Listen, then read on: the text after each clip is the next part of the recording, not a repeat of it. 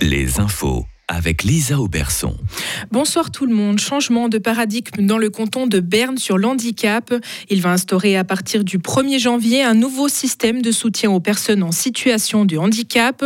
Elles auront une plus grande liberté de choix quant à leur mode de vie et bénéficieront d'un éventail de prestations supplémentaires. Le canton ne va plus rétribuer les institutions, il va verser sa contribution directement aux personnes sur la base d'une évaluation individuelle des besoins. Elles pourront alors choisir comment utiliser ce budget. Les départs s'accumulent au nouveau secrétariat d'État à la politique de sécurité. Son entrée en fonction est prévue début 2024, mais quatre des douze collaborateurs ont démissionné. Le CEPOS n'a toujours pas de chef après le renoncement de Jean-Daniel Roux en octobre.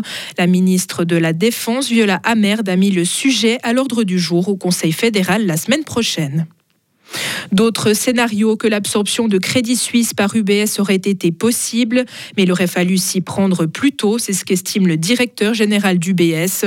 La situation au Crédit Suisse s'était détériorée pendant trop longtemps, elle était devenue incontrôlable. Les 3000 emplois que la nouvelle entité bancaire va supprimer ne seront pas tous biffés chez Crédit Suisse. Ce ne sont pas tous les employés qui ont commis des erreurs, estime le responsable.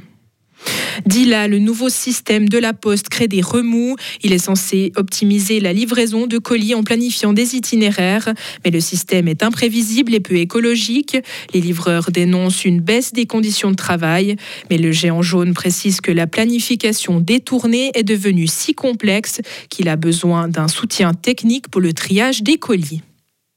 Le budget 2024 de la ville de Bulle marqué par les restrictions. La ville affiche un budget déficitaire de 6,5 millions de francs. Le conseil communal a dû réaliser d'importantes coupes et se serrer la ceinture. Les restrictions concernent tous les départements.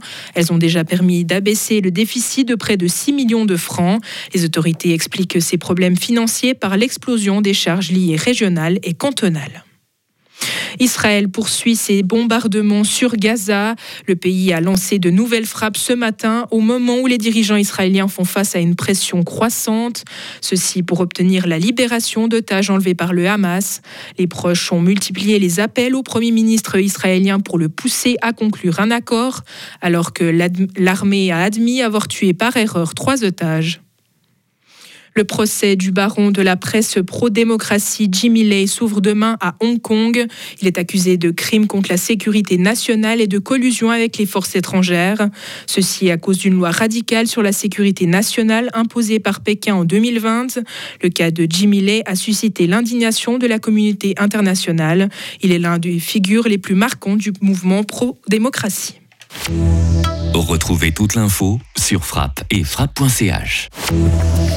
La météo avec Frappe, votre média numérique régional. Ce début de semaine, il va faire relativement beau, en tout cas jusqu'à mercredi avec le retour des perturbations. Grâce à l'anticyclone qui est là, il va faire entre moins 1 et 6 degrés, 10 degrés à la chaux de fond, 8 sur le Léman et 7 en